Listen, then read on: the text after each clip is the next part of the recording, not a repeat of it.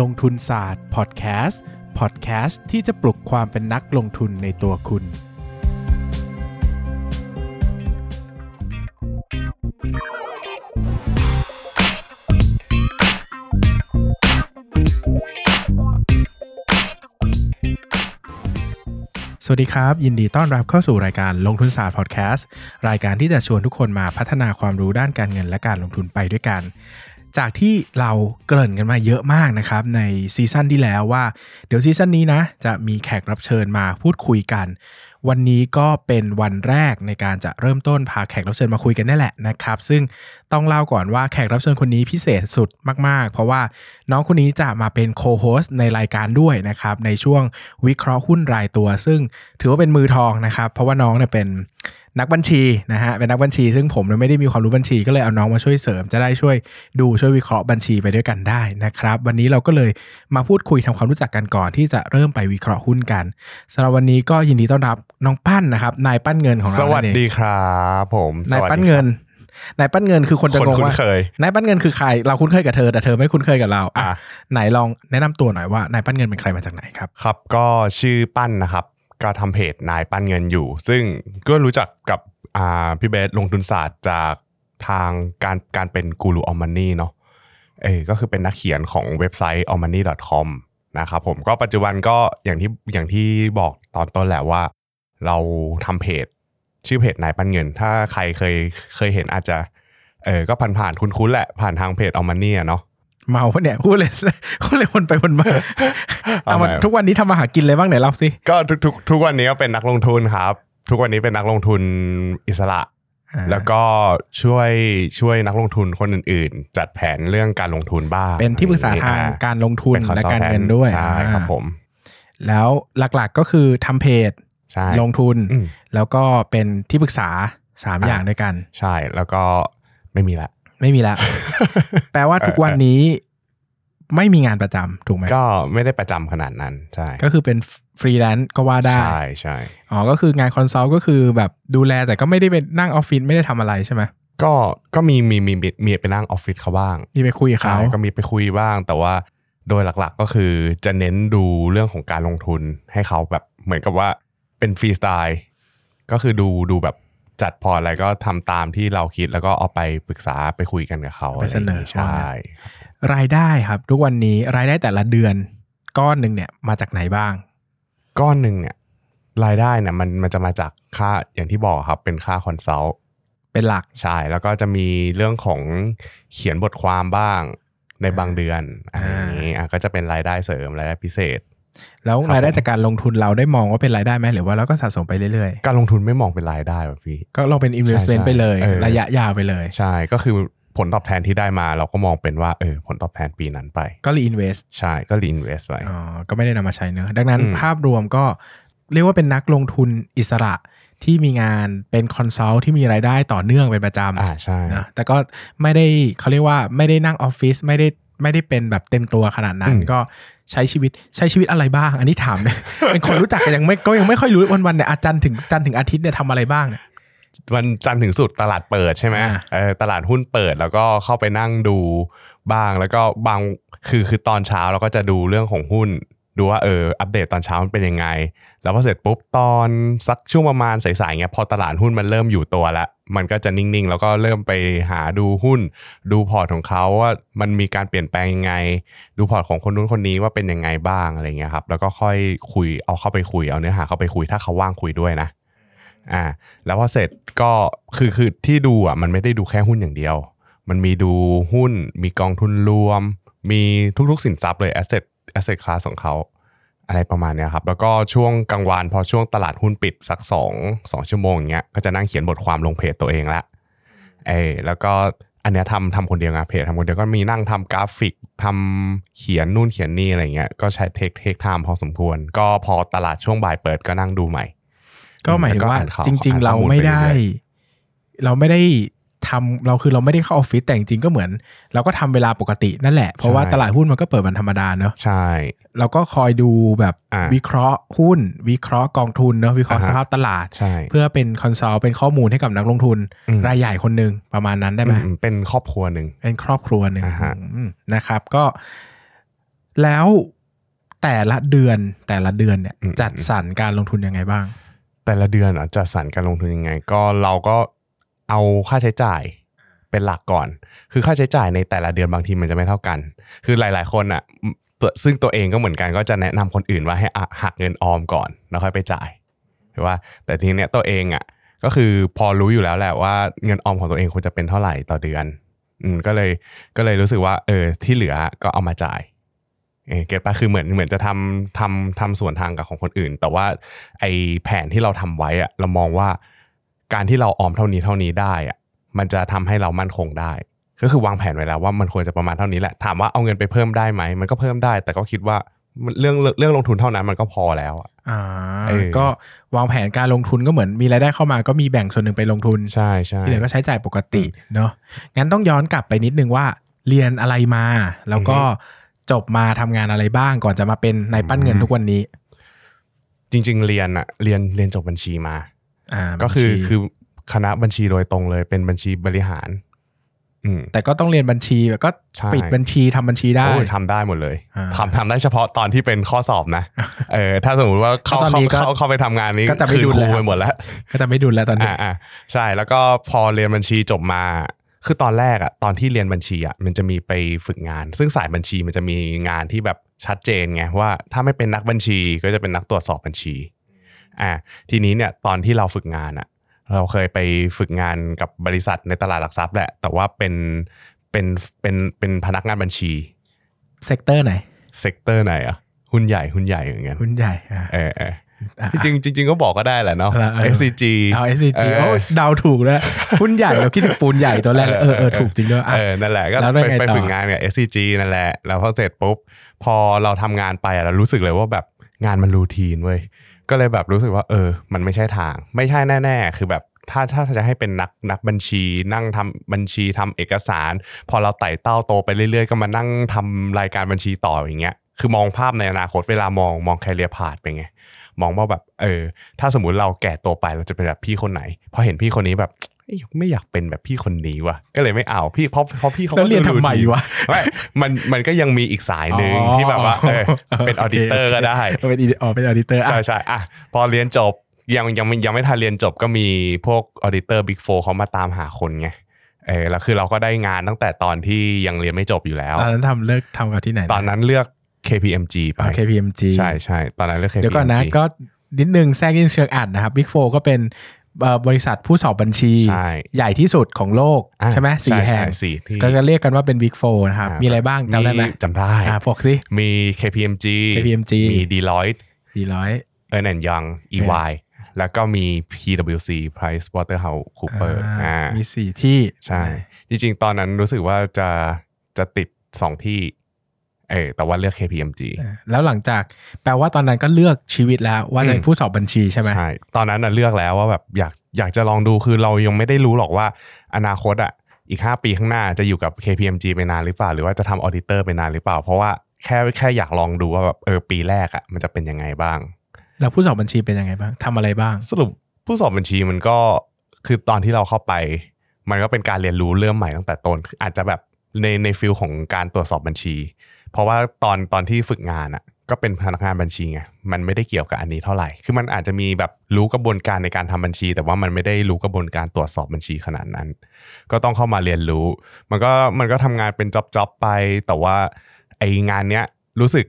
เลยว่าพอเราเข้าไปในมองเหมือนเดิมมองแคเรียร์พาธไปยาวๆอนาคตกูจะเป็นยังไงวะก็คือมันก็จะมีไต่เต้าไปเรื่อยแล้วก็จะเห็นพี่คนที่แบบเขาสูงสุดเลยนะที่แบบสอบ CPA ผ่านเรียบร้อยแล้วแบบว่าเป็นระดับตำแหน่งที่สูงสุดในฟิลนั้นแล้วเขาเรียกว่าพาร์ทเนอร์ออดิตพาร์ทเนอร์ก็คือคนเซ็นงบคนเซ็นงบเนี่ยพอเราดูแล้วแบบเชี่ยพี่เขาแม่งก็เครียดว่ะบางทีก็นั่งทำงานกับน้องๆถึงแบบ 1:00 น.อย่างเงี้ยถามว่าตัวเองคือด้วยความรู้สึกของตัวเองอะชีวิตไม่ได้อยากจะมานั่งทำอะไรที่แบบเครียดหรือว่าดึกๆดื่นๆแล้วมันอยู่แต่กับงานอะคือมันต้องเป็นงานที่แบบเราดูแล้วแบบเฮ้ยเราอยากเป็นอย่างเงี้ยเราอยากมีความสุขอย่างเงี้ยซึ่งมันก็ไม่ตอบโจทย์ซึ่งต้องบอกว่างานผู้สอบบัญชีเนี่ยเป็นอาชีพที่เหนื่อยจริงๆมันเพราะว่า บริษัทจดทะเบียนเนี่ยเขาพอส่งเขาจะส่งงบเขามีเวลาหลังปิดงบก็คือสิ้นไตรมาสเนี่ยมีเวลาไม่เกิน45วันถ้าเป็นงบไตรมาสแล้วก็ไม่เกิน1เดือนถ้าไม่เกิน2เดือนถ้าเป็นงบปีดังนั้นเนี่ยกว่าเขาจะสรุปงบได้กว่าส่งมาที่ผู้สอบบัญชีสอบบัญชีอีกเพื่อที่จะประกาศกับตลาดหลักทรัพย์เนี่ยเอาแค่บริษัทใหญ่ๆเนี่ยมันก็กระชั้นมากเลยนะใช่ประมาณ2อาทิตย์ที่ให้เวลาเราตรวจแบบทุกรายการที่เขาเอามา2อาทิตย์แล้วเราก็ต้องไปหาข้อมูลขออะไรอย่างเงี้ยมันทำงานแข่งกับเวลาเหมือนกันเพราะว่าทางหัวหน้าทางพี่ๆเขาต้องคุมคอสไงแปลว่าเลิกดึกเป็นเรื่องปกติธรรมดาเลยดึกนี่คือกี่โมงตีทุ่มดึกนี่เหรอกี่โมงวะเคยทำถึงตีสองก็มีนะอันนี้คือได้ OT ป่ะได้ OT ได้แต่แบบอ๋อแต่มันก็ไม่ได้มีเวลาไปใช้ชีวิตอย่างอื่นแล้วเสาร์อาทิตย์ว่างไหมเสาร์อาทิตย์บางถ้าช่วงงบจัดอ่ะไม่ว่างช่วงที่แบบต้องทำงบจริงๆงบปีอะไรอย่างเงี้ยงบไตรมาสอย่างเงี้ยอันนี้จะไม่ค่อยว่างครับหรอแล้วมันถี่ไหมอ่ะหมายถึงว่ามันมีเวลาพักระหว่างช่วงนั้นที่สบายๆบ้างไหมก็ส่วนมากสบายๆมันจะช่วงที่หลังจากปิดปีเสร็จอะช่วงสักช่วงประมาณเมษาพฤษภาแต่ว่าอย่าลืมว่าทุกๆบริษัทในตลาดอะมันไม่ได้ปิดธันวาเหมือนกันหมดบางคนโดนธันวาแล้วไปโดนช่วงที่เป็นมีนาอีกก็กลายเป็นว่า year end ของเขาอะเจอ2รอบมันก็จะหนักอยู่อย่างนี้อันนี้ก็แล้วแต่คนแต่ว่าพอเรามองไปเรื่อยๆอะพี่มันเหมือนกับว่าเรานอกจากจะไม่ได้อยากเป็นอย่างนั้นแล้วอะพอมานั่งคำนวณดูแล้วว่ารายได้มันเยอะนะออดิตอะการเป็นออดิตอะบอกตัวเลขให้ฟังหน่อยถ้าสมมติว่ามันจะขยับว่าตอนนั้นอะเริ่มต้นอะตอนนั้นเริ่มต้นประมาณ 4-5 6-7 ปีที่แล้วมั้งประมาณ 2-4 นี่คือเริ่มต้นใช่เริ่มต้นแล้วก็แต่ว่า 2-4 อะมันไม่รวม OT ไง OT บางเดือนทำได้เป็น 40,000 ก็มี OT 40,000 พระเจ้า นี่คือข้อสรุปนะครับว่างานหนักแค่ไหนก็ OT 40,000 นะครับใช่ๆนั่นแหละแต่ว่าพอเราเห็นตัวเลขอ่ะทำให้แม็กเลย 40,000 เราคำนวณดูแล้วว่าเวลาต่อชั่วโมงที่เราเสียไปอ่ะมันคุ้มไหมแล้วมันคุ้มกับชีวิตที่ได้คืนตอนนั้นไหมก็เลยแบบรู้สึกว่าแย่ไหมเฮ้ยเคยเข้าโรงพยาบาลเคยเข้าไปผ่าตัดเลยตอนที่เป็นออดิตตอนนั้นเป็นเนื้องอกคือโซมากใช่ก็คือเราไม่รู้ตัวจนกระทั่งแบบรู้ว่ามันเป็นเนื้องอกในลำไส้ประมาณนี้แล้วอยู่นานไหมครับกว่าจะตัดสินใจออกมาก็พอเริ่มป่วยแล้วก็รู้สึกแล้วแบบชีวิตไม่ได้เป็นอะไรอย่างเงี้ยมันไม่ได้ใช่อยากที่สิ่งที่อยากจะเป็นก็เลยเลือกที่จะออกมาแล้วก็เริ่มต้นได้เป็นที่ปรึกษาเลยไหมหรือว่ายังมีช่วงแกปว่างก่อนหน้านั้นอีกคือต้องบอกก่อนว่าทำไมจากตรงนั้นอะเราถึงมาสายการลงทุนได้ก็คือเราเริ่มคือตัวผมเองอะเริ่มต้นลงทุนตั้งแต่ตอนอายุ20เปิดพอร์ตได้ใช่ก็นั่นแหละก็เปิดพอร์ตแล้วก็ลงทุนเพราะว่าตอนนั้นเนี่ยฟิลอยากจะแบบใช้ความรู้ทางบัญชีไงอยากจะเก่งผมนี่ยัง24นะน้องคือ20นะแต่ว่าตอนที่เราลงทุนอ่ะมันเป็นการลงทุนที่แบบใช้งบอย่างเดียวเพราะว่าเรียนบัญชีมาก็จะรู้สึกว่าเราต้องอ่านงบดูว่างบตัวไหนดีซึ่งไม่ได้ดูหลายๆอย่างที่มันเป็นองค์ประกอบเกี่ยวกับการลงทุนเลยเราจะดูแค่ทางเดียวตอนนั้นคือมุมมองยังไม่กว้างไงมุมมองจะมีแค่เรื่องบัญชีเรื่องเดียวพอหลังจากนั้นเนี่ยก็รู้สึกว่าเราอยากจะมาฟิลลงทุนเพราะว่าสายบัญชีไม่มีอะไรให้ทำแล้วไงมีออดิตก็ไม่อยากเป็นนักบัญชีก็ไม่อยากทำก็แปลว่าชอบลงทุนใช่ชอบลงทุนอยู่แล้วใช่ชอบลงทุนตั้งแต่แรกแล้วก็เลยศึกษาก็คือตอนแรกที่ลงทุนคือศึกษาหุ้นเลยนะไม่มีกองทุนอะไรเลยนะพอหลังจากนั้นค่อยมาเริ่มศึกษาการลงทุนแบบสโคปกว้างมากขึ้นเพราะว่าลองต้องไปสอบ IC license ตอนนั้นก็คืออยากจะไปทำเป็นเหมือนกับเป็น marketing หุ้นอ๋ออยากเป็นมาร์เก็ตติ้งหุ้นอยากเป็นมาร์เก็ตติ้งหุ้นก็เลยไปลองทำดูทำได้ไม่นานลองทำด้วยเหรอเคยลองทำด้วยอยู่โบกไหนเนี่ยบอกสิตอนนั้นเป็นโบกเล็กๆเลยตอนนั้นมันเคยชื่อ Apple Whale มาก่อนตอนนี้ก็ Apple Whale ไม่หรอตอนนี้มันเปลี่ยนชื่อแล้วอะ Apple Whale ไม่มันเป็นบล.คิงฟอร์ดหรืออะไรสักอย่างนึงนะเอาเหรอเราเปลี่ยนแล้วอันนั้นมันยุคกะมันยุคกะแต่ว่าเราอะออกทำแป๊บเดียวออกตอนเป็น Apple Whale อยู่แป๊บเดียวนี่คือกี่เดือนแป๊บเดียวน่าจะ6เดือนมั้งทำไมไม่ชอบอ่ะมันไม่ใช่ไม่ชอบหรอกตอนนั้นแม่งเลี้ยงตัวเองไม่ได้เพราะว่าเป็นคนที่แบบว่าไม่เหมือนกับว่าเราไปทำการที่จะเป็นโบรกเกอร์ฮะตอนนั้นมันต้องแบบมีลิมิตขั้นต่ำว่าแบบต้องเทรดได้เท่าไหร่แล้วถึงจะได้ค่าคอมลูกค้าในมือเท่าไหร่คือตอนนั้นอ่ะมีความคิดว่าแบบถ้าเราจะทำงานอ่ะมันควรจะเป็นงานที่แบบได้คุ้มค่ากับความสามารถเราซึ่งอันนี้ก็ลองไปทำดู พอทำเสร็จก็รู้สึกว่าความสามารถเราไม่ได้มีความสามารถในการขายหุ้นขนาดนั้นคือแบบพอเราเชียร์หุ้นคือหน้าที่ของ marketing มันต้องทำแบบเขาเรียกว่าอะไรอะทำวอลลุ่มหุ้นสร้างวอลลุ่มคือต้องกระตุ้นให้คนเกิดการซื้อขายเยอะๆอะไรอย่างเงี้ยเราถึงจะได้เงินเยอะซึ่งตอนนั้นน่ะเป็นช่วงที่หลุดออกจากการลงทุนจริงๆไปเป็นเรื่องของการเก็งกำไรเพราะว่าหน้าที่ด้วยหน้าที่การงานอ่ะมันต้องแบบดูกราฟแล้วก็บอกว่าเฮ้ยตรงนี้ลงมาแนวรับแล้วซื้อครับตรงนี้แนวต้านแล้วขายเลยครับเนี่ยทำอย่างเงี้ยวนไปเรื่อยๆแต่ว่าตอนนั้นมันยังเรายังไม่ค่อยมีคอนเนคชั่นอะไรมากแล้วก็ยังจับทางในการทำงานเป็นมาร์เก็ตติ้งไม่ถูกก็เลยแบบรู้สึกว่ามันเลี้ยงตัวเองไม่ได้เพราะจากตอนนั้นอ่ะจากเงินเดือนกับ OT 40,000 50,000 มันลดลงมาเหลือแค่ขั้นต่ำก็คือ 10,000 กว่าเคยได้ยินเหมือนกันว่าเริ่มต้นยุคที่ผมเคยคุยกับเพื่อนเนี่ยเริ่มต้น 15,000 ถ้าค่าแบบค่าวอลลุ่มเทรดไม่ถึงเท่าไหร่ก็จะได้แค่ฟิกแค่นี้ใช่ถ้าได้มากกว่านั้นก็ต้องมีลูกค้ารายใหญ่ในมือนะไม่งั้นก็จะเหนื่อยแล้วประจวบเหมาะกับช่วงนั้นที่เข้าไปอ่ะมันเป็นช่วงที่ตลาดหมีพอดีช่วงนั้นตอนไหนนะ2015เป็นช่วงที่เราเดบิวต์ชีวิตจากการเป็นนักลงทุนตอนนั้นก็ตลาดลงมาจาก1,600เหลือ 1,200 เพราะว่าเรื่องราคาน้ำมันตอนนี้แหละเหมือนที่จะเจอกันอยู่นี่แหละเรื่องเดียวกันกลับมาอีกแล้วนะครับ5ปีผ่านไปเฮ้ยแต่ตอนนั้นคือหมี่มากเลยนะปกติวอลลุ่มเทรดมันจะ 3-4 หมื่นอ่ะเฉลี่ยต่อวันช่วงนั้นนะ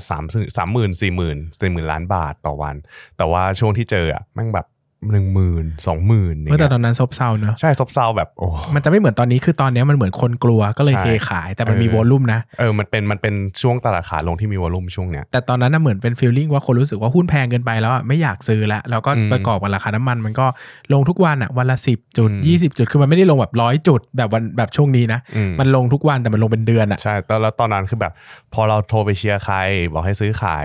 คือมันก็ไม่ค่อยได้ทำใครขาดทุนเท่าไหร่หรอกก็อาจจะมีบ้างไปทำคนอื่นขาดทุนติดดอยอะไรเงี้ยแต่ก็พอเราไปเชียร์ใครอย่างเงี้ยมากขึ้นช่วงนั้นอ่ะมันอารมณ์ตลาดมันไม่ดีอ่ะมันก็ไม่มีใครซื้อขายด้วยก็เลยกลายเป็นว่าอยู่ไม่ได้แล้วตอนนั้นก็เลยมองหาฟีลอื่นว่าแบบด้วยสิ่งที่เรามีอ่ะเราจะสามารถทำอะไรให้ใครได้บ้างแล้วไปทำอะไรต่อก็เลยไปทำชีวิตเธอนี่วุ่นวายเหมือนกันนะนี่เป็นเพื่อนกันมานานนี้ยังไม่เคยรู้ ชีวิตละเอียดขนาดเคยเป็นมาร์เก็ตติ้งด้วยวะทำไมไม่เคยรู้เรื่องนี้มาก่อนเลยอ่ะไหนลองเล่าสิแล้วก็ทำอะไรต่อแล้วเสร็จก็มีเพื่อนชวนไปเป็นเหมือนกับไปเป็นที่ปรึกษาการเงินอ๋ออันนี้เราเริ่มเก็ตแล้วแล้วพอไปเป็นที่ปรึกษาการเงินอันนี้เนี่ยมันต้องสอบไปพวกประกันด้วยเพราะว่าต้องขายประกันด้วยเป็นองค์ประกอบหนึ่งในการ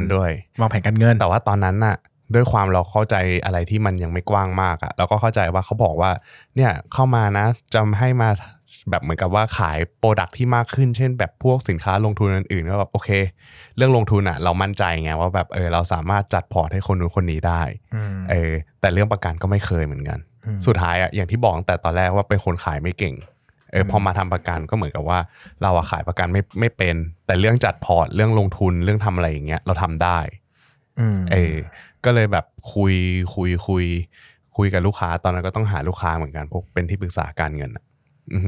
แล้วพอเสร็จปุ๊บทำไปเรื่อยๆรู้สึกว่าพอเราเริ่มเจอลูกค้ารายใหญ่ๆมันก็จะเป็นเรื่องของเขาอะลูกค้ารายใหญ่ๆจะเข้ามาหาเราด้วยเรื่องของลงทุนอย่างเดียวพอเราจะคุยเรื่องประกันเขาจะไม่ใช่เพราะว่าลูกค้ารายใหญ่ส่วนใหญ่เขาทำประกันพร้อมมานานแล้วใช่แล้วทีนี้แบบพอเสร็จปุ๊บเราก็เลยแบบถ้าอย่างนั้นก็ต้องเข้าด้วยเรื่องลงทุนไปมาก็เลยเหมือนกับจากเดิมที่เคยเป็นเหมือนกับว่าเป็นที่ปรึกษาการลงทุนตอนนั้นก็สอบ CFP ไป2ใบบวกกับอันนี้ก็ได้เป็น IP ได้เป็น Investment Planner ก็เลยคิดว่าพอเราทำงานมาได้ประมาณปี2ปีก็รู้สึกว่าตรงเนี้ยไม่เหมาะเหมือนกับว่าสายประกันอะไม่เหมาะกับเราสายประกันไม่เหมาะกับเราเพราะว่าขายไม่ได้ตามที่คิดแล้วก็ไม่ถนัดในการขายประกันด้วยก็เลยแบบเหมือนกับว่าย้ายตัวเองออกมาเลยมาทำแบบฟรีแลนซ์เลยเรื่องลงทุนแล้วก็คุยกับลูกค้าที่เคยมีแต่คุยเฉพาะเรื่องลงทุนเลยนะก็คือเน้นวางแผนการเงินเหมือนเดิมนี่แหละแต่ไม่เน้นประกันคือเน้นลงทุนอย่างเดียวก็เน้นเป็นเรื่องการลงทุนอย่างเดียวแล้วตอนนั้นก็คือมันมาเวเนี้ยพอเป็นฟรีแลนซ์เราสนุกไงมันเป็นอิสระของเรามันก็แบบเจน Y มากเป็นเด็กเจน Y มาก work life balance ใช้ชีวิตได้แบบดีแต่ตอนนั้นน่ะถามว่ารายได้ดีไหมช่วงแรกๆอ่ะมันก็ไม่ค่อยได้ดีหรอกไอ้ช่วงที่แบบเข้ามาเพราะยังจับไม่ได้แต่พอเริ่มมาสายลงทุนที่แบบเป็นฟรีแลนซ์แล้วอ่ะ มันเริ่มแบบอยู่ตัวแล้วมันก็มันเหมือนกับว่ามันมีเก็บค่าอะไรอ่ะสมมุติว่าเราเป็นกองทุนขายกองทุนให้เขามันก็จะมีค่าที่แบบเขาเรียกว่าอะไรจำชื่อไม่ได้ retaining fee retaining fee หมายถึงว่าถ้าลูกค้ายังถืออยู่เราก็จะเหมือนได้ค่าคอมส่วนได้ค่าคอมใช่มันก็จะเหมือนเราช่วยดูแลอะไรตอนนั้นมันก็จะเหมือนเป็นสินทรัพย์ของเราที่จะเหมือนมันจะทำรายได้คล้ายๆสินทรัพย์ที่จะจ่ายปันผลถ้าลูกค้ายังถืออยู่เป็นเหมือนพอร์ตที่เราดูแลใช่แล้วก็มีเก็บเหมือนกับว่าถ้าสมมุติว่าเจอรายใหญ่ๆแล้วเขาให้ดูผลเขาเรียกว่าให้ดูแอสเซทเยอะๆก็จะเก็บเป็นค่าไอ้นี่เป็นค่าธรรมเนียมในการดูแลซึ่งพอลูกค้ามันใหญ่มันเยอะขึ้นเรื่อยๆมันก็เราก็ดูแลตรงนี้ได้ตอนนั้นคือแบบไม่แทบจะไม่ค่อยดูนี่คือต้องมีพอร์ตสักพันล้านไหมอยู่ได้ถึงขนาดนั้นกี่ร้อยล้านจริงๆ10ล้านก็เยอะแล้วนะ10ล้านก็แทบจะวุ่นวายแล้วนะ10ล้านนี่แต่คือค่าคอมอะไรก็พอเหรอไม่มันช่วงแรกๆอ่ะเจอแค่มันช่วงแรกๆคือแบบเจอแค่ล้าน2ล้าน3ล้านพอเราขยับไปเรื่อยๆอย่างเงี้ยเป็น10ล้านต้องใส่เท่าไหร่เราถึงจะรู้สึกว่าพอร์ตรวมของเราอ่ะหมายถึงว่าพอร์ตลูกค้าทุกคนรวมกันมันต้องมากเท่าไหร่ถึงขั้นที่ทำให้เรารู้สึกว่าเราใช้ชีวิตอยู่ได้แบบไม่ลำบากถ้าจริงๆถ้าตรงนั้นอ่ะพันล้านอ่ะน่าจะอยู่ได้บางคน500ล้านก็อยู่ได้แล้วแต่ไลฟ์สไตล์ด้วยก็ต้องถ้าเจอลูกค้ารายใหญ่ก็โชคดีใช่แล้วพอดีไปโชคดีว่าดันไปเจอลูกค้ารายใหญ่พอดีสินทรัพย์ประมาณพันบวกชีวิตดีจังเลยนะ ดูเป็นชีวิตคนที่แบบมีฟรีดอมอิสระแล้วก็แต่มันต้องค่อยๆไต่เต้าไปเรื่อยๆนะคือแบบมันไม่ใช่ว่าแบบเราจะไปเจอคนระดับนั้นได้ง่ายๆไงก็แบบมันก็ต้องคุยไปเรื่อยๆอะไรอย่างเงี้ยครับรู้จักคนระดับพันล้านด้วยอิจฉาจังแล้วพอเสร็จปุ๊บก็บริหารตรงเนี้ยให้เขาแล้วก็เก็บเป็นไอ้นี่รายเดือนได้เป็นเหมือนกับเป็นค่าจ้างในการช่วยดูแลจัดแผนอะไรแล้วมันมาถึงนายปั้นเงินได้ยังไงครับนายปั้นเงินมันจะเป็นช่วงที่ตอนนั้นทำที่ปรึกษาการเงินอยู่แล้วก็พอเสร็จปุ๊บก็เขียนเรื่องการเงินลงใน Facebook ส่วนตัวก็แบบฝึกตอนนั้นเป็นคนชอบอ่านหนังสือไงแต่ว่าก็เลยอยากลองฝึกเขียนบ้างอ่านหนังสือที่เล่มมาสักชอบที่ชอบมาสักเล่มสิโอ้ตอนนั้นอะไรวะคือเป็นคนชอบอ่านหนังสือเรื่องการสืบสวนสอบสวนตอนนั้นมาสายสืบสวนสอบสวนมาการขอสักเล่มดิแต่ตอนนั้นเป็นเด็กนะตอนเด็กอ่ะเริ่มรักการอ่านมาจากสายสอบสวนเคยรู้เรื่องไอ้นี่ป่ะแมว 3-4 ยอดนักสืบของใครอ่ะยังไม่เคยอ่านเพราะว่ามันจะเป็นนิยายเล่มเก่าๆของ J Book จำไม่ได้ J Publishing J Book อะไรสักอย่างนึงจะเป็นนิยายญี่ปุ่นที่แบบว่าเป็นได้ยินอยู่แต่จำคนเขียนอันเนี้ยไอ้เรื่องเนี้ยมันเป็นต้นกำเนิดของเอโดงาวะโคนันนะเคยเห็นเหมือนจะเคยเห็นในปกหลังของโคนันซัมติงใช่ๆอันนี้สนุกก็คือชอบอ่านหนังสือแล้วพอหลังจากนั้นเราก็เริ่มอ่านไปเรื่อยๆอ่านนู่นอ่านอะไรอ่ะการลาออกครั้งสุดท้ายบ้างนู่นนี่นั่นอะไรช่วงนั้นที่มันฮิตๆกันแหมเป็นคัมภีร์ของฟรีแลนซ์มากเล่มนี้เมื่อตอนนั้นเราอ่านแล้วเราแบบชอบมากเลยนะโคตรชอบเลยเล่มนี้ใช่ๆแต่อ่านวันนี้ฟีลลิ่งไม่เหมือนเดิมแล้วนะเพราะผ่านจุดตื่นรู้ในการเวิร์คไลฟ์บาลานซ์มาสักพักนึงแล้วนะแต่ก็เริ่มต้นเพราะว่าชอบอ่านก็เลยมาเขียนแต่เขียนเรื่องการลงทุนถูกไหมเขียนเรื่องการลงทุนเพราะว่าเราก็อยากเขียนอะไรให้มันแมทชิ่งกับงานตอนนั้นแต่เขียนในเฟซส่วนตัวใช่แล้วตอนนั้นอ่ะบังเอิญว่าตอนที่เป็นมาร์เก็ตติ้งอ่ะเคยรู้จักกับพี่ที่เป็นกูรูพี่ต้ากวินรู้จักใช่ตอนนั้นอ่ะรู้จักแค่ในนามของเป็นลูกค้าของพี่ชายในทีมเสร็จก็ไม่ได้อะไรกันก็คือแอดเฟรนด์กันไว้เฉยๆไม่ได้หรือไม่รู้จักไม่ได้สนิทอะไรกันไม่ได้เสียกันบ้าง ไม่ได้ขนาดนั้นอันนี้คนสนิทกันเล่นได้ไม่เป็นไรพอเสร็จปุ๊บก็พอเราเริ่มมาเขียนอย่างเงี้ยเป็นที่ปรึกษาการเงินก็มีอะไรก็พยายามไปถามพี่ต้าตอนนั้นพอรู้สึกว่าพี่ต้าอาจจะน่าจะรู้เยอะแล้วพอเสร็จปุ๊บพี่ต้าบอกงั้นก็ลองตอนนั้นเอามันนี่มันเพิ่งเปิดอะไรเกสไลเตอร์พอดีพี่ต้าก็เลยชวนมาเขียนแต่ตอนนั้นไม่มีเพจอะไรเลยก็ไม่มีเพจก็แบบพี่ต้าชวนมาเขียนเพราะเห็นว่าเขียนอยู่แล้วก็รู้จักกันแล้วก็ทำงานด้านการเงินก็เลยชวนมาเขียนนั่นแหละก็เลยเป็นจุดเริ่มต้นแต่พี่ต้าบอกว่าอันเนี้ยต้องเปิดเพจด้วยนะซึ่งเราก็เปิดเพจไปชื่อตอนแรกคิดไม่ออกก็เลยเอาชื่อตัวเองชื่อปั้นมาผสมกันแบบให้มันมีคำว่าปั้นอยู่ในเพจแต่เป็นอะไรอะปั้นเงินปั้นตอนแรกจะเป็นปั้นเงินปั้นทองเว้ยปั้นหนักเป็นตัวแต่ไม่ก็แบบเฮ้ยปั้นเงินปั้นทองมันคล้ายๆตัวอะไรบางอย่างตัวเงินตัวทองก็ตรงๆเลยเพราะว่าคนฟังพอดแคสต์เราก็เริ่มหลังๆเริ่มมีแขกมาแล้วเริ่มปล่อยนิสัยไม่ดีของเราไปเยอะแล้วแล้วก็เลยเริ่มทำเพจนายปั้นเงินใช่ก็ทำเพจนายปั้นเงินตอนแรก เขียนมันไม่มีเวไม่มีทิศทางเพราะเราก็รู้สึกว่าแบบการเงินมันกว้างจะเขียนเรื่องอะไรอ่ะประกอบกับว่าตอนนั้นน่ะทำเรื่องอะไรจัดพอร์ตลูกค้าแล้วมันมีคำว่า asset allocation เป็นคำที่หลายๆคนจะไม่ค่อยได้ยินก็ตอนที่เป็น guest writer อยู่ก็เลยโอเคคนอื่นเขาก็เหมือนกันคนอื่นเขาก็ไม่มีทิศทางแน่ชัดเหมือนกันก็เลยแบบเอาด้านนี้แหละ asset allocation แหละเข้ามาจับแล้วเขียนแต่เฉพาะด้านเนี้ยปรากฏว่า stat ที่คนอ่านมันดีคนอ่านตอนนั้นก็คือแบบยังไม่มีใครรู้จักเราไงแต่สแตทมันดีก็เลยมีทีมงานออมมานี่เรียกไปคุยถามว่าฉันถนัดด้านนี้หรอพอดีเห็นอ่านแล้วก็สนุกแล้วก็ชอบรู้สึกว่าในเรื่องนี้น่าสนใจก็เลยอยากจะให้เข้ามาเป็นออมมานี่กูรูไรเตอร์ที่เป็นเหมือนกับว่าชำนาญด้าน asset allocation อันนี้โครงการเดียวกับเรานะครับใครอยากรู้เริ่มจุดเริ่มต้นของลงทุนศาสตร์ก็เนี่ยแหละเอานายปั้นเงินฟังนายปั้นเงินไปแล้วก็เปลี่ยนชื่อเป็นลงทุนศาสตร์เปลี่ยน asset allocation เป็นเรื่องลงทุนนะครับเหมือนกันเลยชีวิตอันนี้จะเป็นจุดเริ่มต้นของลงทุนศาสตร์กับเอามันนี่ก็ทำให้ผมนะลงทุนศาสตร์ได้รู้จักกับนายปั้นเงินด้วยซึ่งต้องเล่าว่าหลังจากที่รู้จักกันประมาณหนึ่งในฐานะเพื่อนร่วมงานก็พัฒนาความสัมพันธ์มาเป็นดูแปลกแล้วเหมือนพรีเวดดิ้งขึ้นเลยก็เป็นเพื่อนกลุ่มนักลงทุนดีกว่าพูดนี้เพราะว่าก็ส่วนตัวก็จะมีกลุ่มนักลงทุนทุกคนนะเป็นนักลงทุนก็จะมีกลุ่มนักลงทุนที่สนิทกันปั้นนี่ก็เป็นน้องที่สนิทมากด้านไปลงทุนเนี่ยก็เป็นกลุ่มที่สนิทที่สุดแล้วนะครับก็ผ่านตลาดด้วยกันมาก็ปรับทุกนะแรกๆก็คุยเรื่องหุ้นหลังๆครับไม่ใช่เรื่องหุ้นนะครับหลังๆก็จะไปเรื่องอื่นนะครับเหตุบ้านการเมืองเป็นส่วนใหญ่นั่นแหละจะบอกด้วยว่าตอนที่เริ่มต้นลงทุนอ่ะตอนนั้นอ่ะเราชอบเรื่อง asset allocation มากไปอ่านหนังสือที่เป็น textbook ก็ชอบอะไรอย่างเงี้ยแล้วพอเสร็จก็เลยคิดว่าถ้าจะเอาดีอ่ะมันต้องมาเอาดีด้านนี้ก็เขียนเรื่องนี้ไปเรื่อยๆประกอบกับตัวเองก็ลงทุนแบบนี้ไปด้วยนะลงทุนแบบตัวเองแบบ asset allocation มาด้วยซึ่งก็รู้แหละว่าแบบถ้าเราจะลงทุนอ่ะมันต้องเอาเรื่องความเสี่ยงมาคิดด้วยไปมากลายเป็นว่าพอมีอยู่วันนึงรู้สึกว่าอยากที่จะศึกษาเรื่องหุ้นเพื่อที่จะได้รับความเสี่ยงในหุ้นเพิ่มขึ้นได้คือตอนนั้นน่ะไม่ได้ใส่น้ำหนักกับหุ้นเยอะเพราะว่ารู้สึกว่ายังไม่มีความรู้ที่เป็นหุ้นรายตัวมากพอมีอย่างที่บอกว่าตอนแรกมีแค่งบมีไปทำมาร์เก็ตติ้งก็คือมีความสามารถด้านดูเทคนิคบ้างแล้วก็พอกลับมาเนี่ยรู้สึกว่าตอนที่เราเคยลงทุนแบบที่ดูงบอย่างเดียวมันยังได้ผลตอบแทนดีกว่าสายเทคนิคเลยเพราะสายเทคนิคอะทำขาดทุนไปเป็นแสนเลยหลักแสนลงทุนศาสตร์นี่ขาดทุนไปละ10 ล้านนะครับคือเป็นเด็กๆไงตอนนั้นเด็กๆคือแบบพอหาเงินแสนแล้วมันแล้วมันหายไปของเรามันหายไปก็แบบก็เซ็งๆเพราะว่าพอกลับมาดูเรื่องปัจจัยพื้นฐานมันก็อย่างที่บอกมันต้องมีเรื่องอื่นประกอบด้วยก็เลยเริ่มต้นเนี่ยแหละไปคุยกับไปหานักลงทุนที่แบบน่าจะพอช่วยให้เรามีความรู้ด้านนี้เพิ่มขึ้นก็คุยกับลงทุนศาสตร์เนี่ยครับให้ยาก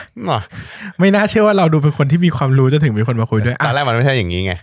ตอนแรกดูภาพเราเป็นแบบตอนที่มันยังมีแบรีเออร์อยู่ตอนถ้าเราไม่สนิทกับใครมากก็จะคุยแต่เรื่องความรู้นะพอถ้าสนิทกันแล้วจะไม่คุยเรื่องความรู้นะก็ไปหาที่อื่นจะคุยเรื่องอื่นนะครับเอางั้นต้องกลับมาถามว่าแล้วพอร์ตตัวเองอะ asset allocation ยังไง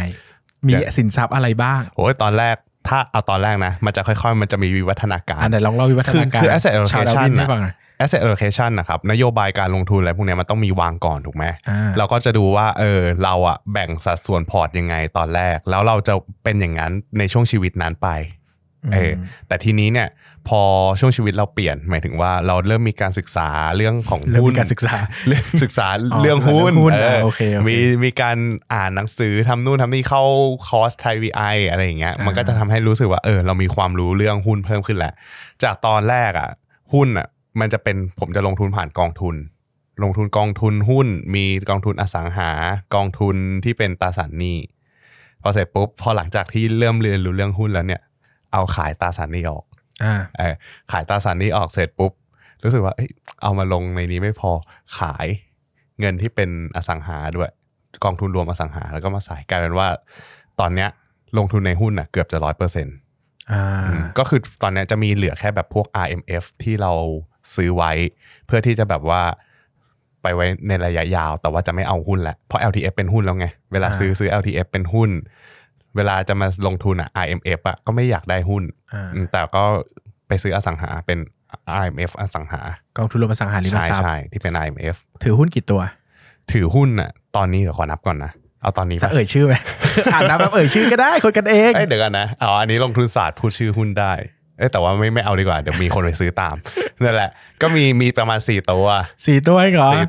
วโอ้ยสุดยอดนะขายไปแล้วนะลูกพี่ขายแล้วขายว่าอะไรเนี่ยก็ไม่บอกก่อนไม่ก็ช่วงที่ตลาดมันเด้งมาก่อนที่มันจะมาเซอร์กิตเบรกเกอร์ก่อนที่มันจะเจอน้ำมันลงมา20%นะช่วงที่น้ำมันใช่มันเด้งวันศุกร์แล้วน้ำมันก็พินาศวันจันทร์นั่นแหละก็คือช่วงมันจะมีช่วงหนึ่งที่มันตลาดมันยังเด้งมันมีวันหนึ่งเด้งประมาณ40 จุดนั่นแหละแล้วมันเป็นจังหวะเดียวที่ตอนนั้นหุ้นตัวนั้นน่ะขึ้นไปพอดีก็เลยแบบขายแต่ว่ามันได้กำไรมาจิ๊ดเดียวขายไปกี่ตัวเนี่ยขายตัวเดียวก็ยังที่เหลือมีเงินสด 25% แล้วก็หุ้น 75% ว่างั้นที่เหลือนี่คือค้างเติมมาตั้งแต่ปีอะไรวะ2015ใช่ป่าววะเดี๋ยวก่อนไม่ใช่2015ตอนนี้2020ก็ต้องเป็น20172017ประมาณนั้นตัวนั้นที่คุยกันใช่ไหมที่ตอนถูกใช่แหมหลายคนจะคุยอะไรกันว่าอยากคุยด้วยจักเลยมันเด้งนะครับหุ้นมันเด้งนะครับจะบอกว่ามันมาชวน2เด้งด้วยนะครับมันมาชวนผมซื้อครับผมไม่ซื้อครับผมไปซื้อตัวอื่นตอนนี้ชิบหายอยู่นะครับหุ้นมัน2เด้งแล้วนะครับแหมลุงยีเชื่อปั้นเงินดีกว่าแต่ตอนมันขึ้นไป2เด้งตอนนี้มันเหลือแค่เด้งเกือบเด้งแต่มันเคยขึ้นไปจุดสูงสุดสูงมากนะครับแต่ก็นั่นแหละนะฮะก็ในขณะที่หุ้นมันยังเด้งอยู่นะครับหุ้นข้าพเจ้านี่คือเหวไปแล้วนะครับแล้วก็เป็นประสบการณ์ที่ดีเนาะชอบหุ้นแนวไหนเนี่ยลองเล่าสิชอบหุ้นแนวไหนบ้างชอบหุ้นแนวไหนอ๋อชอบตอนนี้คือพอเรามาดูพอร์ตการลงทุนที่เป็นเกี่ยวกับหุ้นอ่ะจะศึกษาหุ้นหลายๆแนวถ้าถามว่าชอบหุ้นแนวไหนอ่ะมันตอบยากแต่ว่าถามว่าไม่ชอบหุ้นแนวไหนอะตอบได้อันไหนลองบอกไม่ชอบหุ้นแนวไหนถ้าไม่ชอบหุ้นแนวไหนอะตอนเนี้ยไม่ชอบอสังหาแล้วทำไมอะอสังหามันเคยทำให้เราได้เด้งดึงนะอ๋อแต่ว่าตอนนั้นไม่ใช่เด้งจริงๆก็คือเพราะว่า xxx ป่ะ3 ตัวย่อนั่นแหละหลายคนเริ่มรำคาญอีกตอนที่คุยกันว่าไม่ให้กูรู้ด้วยอ่ะนั่นแหละแล้วไอ้ตัวเนี้ยไม่ชอบไอ้อสังหาไม่ชอบแล้วก็เรื่องธนาคารไม่ชอบน้ำมันไม่ชอบอสังหาธนาคารน้ำมันนี่ก็จะครบ Market Cap ประเทศไทยแล้วนะไอ้พวกตัวใหญ่ๆอ่ะไม่ชอบตัวใหญ่ไม่ชอบแปลว่าเล่นหุ้นไซส์กลางถึงเล็กตัวใหญ่ก็มีเล่นบ้างแต่ว่าจะบอกว่าตัวใหญ่อ่ะมันจะเป็นแบบต้องรอจังหวะที่มันลงมาเยอะๆจริงๆมันจะมีวิกฤตจริงๆหมายถึงว่าวิกฤตในตัวนั้นตอนนี้วิกฤตทั้งตลาดอ่ะวันก่อนมีคนทักว่าถามพี่ตอนนี้วิกฤตยังวิกฤตแล้วครับน้องหุ้นพี่วิกฤตมากแล้วครับพอร์ตพี่จะไม่เหลืออะไรแล้วครับน้องคงเรียกวิกฤตได้แล้วครับนั่นแหละก็จะบอกว่าทุกครั้งอ่ะทุกตัวหุ้นทุกตัวมันมีวิกฤตของมันแหละแต่มันอาจจะเป็นวิกฤตแค่ชั่วคราวไงซึ่งจังหวะที่เราเล่นทุกๆครั้งอ่ะที่มันได้หุ้นเด้งมามันเป็นจังหวะที่แบบหุ้นตัวนั้นมันลงไปคนรู้ก็อยากได้หุ้นเด้งบ้างแต่ไม่เคยแบบดูว่าแบบตัวนี้มันอยู่เท่านี้แต่ไม่ได้เกิดวิกฤตกับมันแล้วดูไปอนาคตแล้วมันจะได้เด้งอันเนี้ยดูไม่เป็นแต่ว่าจะจับจังหวะที่หุ้นมันลงมาเป็นประมาณเนี้ยโอเคงั้นอยากกลับมาคุยเรื่องชีวิตนิดนึงนะครับเพราะว่าใช้เวลามาเยอะมากแต่คุยกับน้องสนุกนะก็จะคุยไปเรื่อยๆนะรายการเรา เราไม่ปล่อยใครมาบังคับให้เรารีบหยุดถามว่าสมมุติว่าถ้าวันนี้มีอิสรภาพทางการเงินเลยไม่ต้องทำงานแล้วก็ได้สมมติว่ามีพอร์ตใหญ่พอที่จะได้อินคัมทุกอย่างที่ใช้ชีวิตยังไงก็ได้จะใช้ชีวิตยังไงแตกต่างเอาง่ายว่าแตกต่างกับวันนี้ยังไงบ้างแตกต่างกับวันนี้ยังไงบ้างอ๋อคิดว่าไม่ต่างชีวิตนายแม่งดูมีฟรีดอมมากเลยชีวิตเธอคือมันแบบดูอิสระเสรีมากคือผมไม่ใช่คนที่แบบจะอยากรวยมากๆมหาศาลแบบอยากจะทำเงินให้ได้เยอะที่สุดเพื่อที่จะแบบซื้อคอนโดซื้อบ้านหรูๆซื้อคฤหาสน์ซื้อซุปเปอร์คาร์อะไรพวกเนี้ยคือไม่ซื้อนาฬิกาแบรนด์เนมอะไรเงี้ยไม่ใช่คนประมาณนั้นอย่าพลาดพิงไม่ได้ชอบจะซื้อไงที่เรือนไม่มีเลยไม่มีพอรู้สึกว่าแบบมันตัวเองไม่ได้อินกับมันเนี่ยคือมันอันนี้ไม่ได้ไปว่าคนอื่นนะเข้าใจเพราะเราก็ไม่อินมันเป็นเรื่องของความแพชชั่นเนอะเข้าใจว่าแบบคนอื่นที่ชอบก็มีคนอื่นที่ชอบซุปเปอร์คาร์แล้วเขาทำรายได้จากมันได้ก็มีแต่ว่าเรารู้สึกว่าชีวิตมันเรียบๆง่ายๆอย่างเงี้ยแค่แบบมีเพื่อนมีเพื่อนมีพ่อแม่มีครอบครัวมีแฟนครอบครัวมีอะไรก็ตามทุกอย่างที่มันแบบเรียบง่ายไม่ต้องดีมากคือทุกวันนี้ก็โอเคก็มีความสุขคืองานทุกวันนี้ก็มีความสุขใช่เป็นงานก็จริงแต่เป็นงานที่ชอบว่างั้นใช่แล้วก็เป็นการลงทุนที่มีความสุขด้วยการลงทุนมีความสุขใช่ สุดท้ายแหละไม่คือเราไม่ต้องคุยกันเยอะเพราะว่าเดี๋ยวมันจะอยู่กับรายการเราไปตลอดนะครับทุกคน ผมจะถามว่าตลอดชีวิตการลงทุนที่ผ่านมาคิดว่ามีบทเรียนอะไรบ้างสำคัญเอามาข้อหนึ่งหนักสำคัญที่สุดสำคัญที่สุดเลยนะขอเวลาคิดแป๊บได้ตามสบายครับตรงนี้เอาไปตัดได้เอาไม่ได้ไปตัดได้แต่เราไม่ตัดครับปล่อยให้คิดคนจะได้รู้ว่าคิดนานแค่ไหนรายการเราดิบๆสดๆนี้แหละ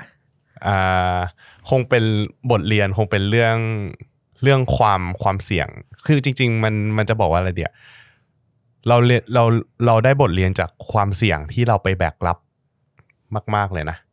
หมายถึงเรารับความเสี่ยงมากเกินไปคือตอนแรกอ่ะหลายคนจะรู้สึกว่าการที่เราไม่มีความรู้เรื่องหุ้นอ่ะ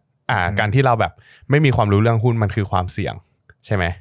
แต่ทีนี้เรารู้สึกว่าแบบพอเรารู้สึกว่าบางทีอ่ะต่อให้มีความรู้เรื่องหุ้นแต่มันไม่ได้ลึกมันไม่ได้ละเอียดในขนาดในเท่านั้นเท่าที่แบบเราคิดว่ามันน่าจะรู้ได้ก็เลยแบบไปเล่นอะไรที่มันเกินตัวอะไรอย่างเงี้ยอันนี้ก็เจ็บตัวมาเยอะเหมือนกันอย่างเช่นว่าแบบอ่ะช่วงแรกๆอ่ะมันจะมีเรื่องของ bias ที่เป็นเคยไปเชื่อคนที่ดูน่าจะแบบน่าเชื่อถืออะไรอย่างเงี้ยแล้วก็ซื้อหุ้นตามลงทุนศาสตร์นั่นเองไม่ตอนนั้นเป็นพวกสายกราฟตอนนั้นเราดูเรื่องกราฟอะไรอย่างเงี้ยก็ไปเล่นตามเขาพอเขาบอกตัวเนี้ยมันจะเพราะสถิติก่อนหน้านั้นเขาแบบทำกำไรได้มาตลอดเลยในขณะเดียวกันเราก็ดูกราฟตามเขาคือก็ไม่ได้เชื่อว่าอะไรอย่างเงี้ยไม่ได้เชื่อว่าจะต้องเขาพูดอะไรมาซื้อตามไม่ได้เชื่อ 100% ใช่ไม่ได้เชื่อมามาก 100% แต่ว่าเขาบอกอะไรมาเราก็แบบไปดูกราฟของเราแล้วก็แบบมันมีแนวโน้มน่าจะเป็นอย่างนี้นะซึ่งมันเป็นความเสี่ยงที่เราไปเอาของเขามาแล้วก็แบกรับของตัวเองเอามาแบกรับไว้เองก็รู้สึกว่าอันนี้ก็พลาดเยอะเหมือนกันแล้วก็บางทีรู้สึกว่าความเสี่ยงบางเรื่องอ่ะมันไม่เหมาะกับเป้าหมายการลงทุนของเราก็มีก็บทเรียนที่ดีที่สุดก็เป็นเรื่องของความเสี่ยงว่าเราต้องเลือกอยู่ในสนามที่ถูกต้องใช่แล้วก็จะบอกทุกคนที่ฟังจะบอกผู้ฟังทุกคนนะครับว่าเรื่องความเสี่ยงอ่ะมันเป็นเรื่องที่เราควรจะให้ความสำคัญมากกว่าเรื่องผลตอบแทนนะสำหรับผมอ่ะเพราะสุดท้ายแล้วถ้าสมมติว่าความเสี่ยงมันเยอะกว่าโอกาสที่จะได้ผลตอบแทนอ่ะต่อให้คุณได้ผลตอบแทนเยอะเท่าไหร่แล้วโอกาสความเกิดความเสี่ยงมันเยอะกว่าอันเนี้ยมันคือดูแล้วอ่ะความเสียหายที่จะเกิดขึ้นอ่ะมันน่าจะมีโอกาสเกิดขึ้นมันก็ไม่คุ้มค่ากันเหมือนเวลาดูหุ้นอย่ามองแต่อัพไซด์ว่างั้นดูดาวไซด์ด้วยว่าอัพไซด์ขึ้นไปได้แบบ 30% แต่ดาวไซด์ลงได้ 70% แบบนี้ก็ไม่คุ้มกันนะครับก็สำหรับน้องปั้นนะในปั้นเงินของเรานะครับก็จะน้องนี่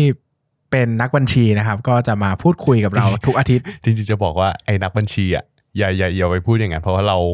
ไม่ได้ทำบัญชีเยอะขนาดนั้นไงก็เป็นนักบัญชีเรียนจบบัญชีมาก็เคลมได้เอาเป็นว่าเรียนจบบัญชีแล้วกันเรียนจบบัญชีมา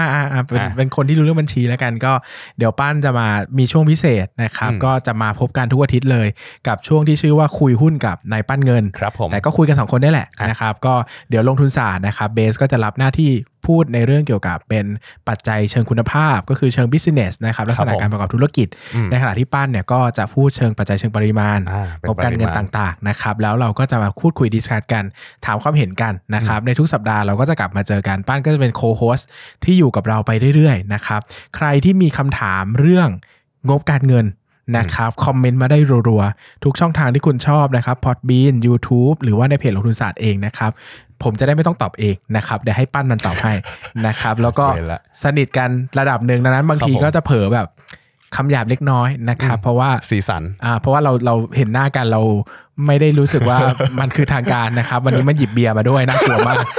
มันอัดงานมันแบบบอกว่าแบบพี่เบสเนี่ยผมมาเนี่ยเอาอะไรมาจิบนะเอาได้แล้วก็นึกว่าจะเอาน้ำมาจิบมันเอาคราฟต์เบียร์มาจิบในห้องอัดเสียงนะครับก็เดี๋ยวเอพิโซดหน้าที่เราจะมาคุยกันเรื่องวิเคราะห์หุ้นกับปั้นเงินจะเป็นอย่างไรนะครับก็กลับมาพบกันได้สำหรับวันนี้ก็ต้องขอบคุณแล้วก็ลาไปก่อนครับสวัสดีครับสวัสดีครับ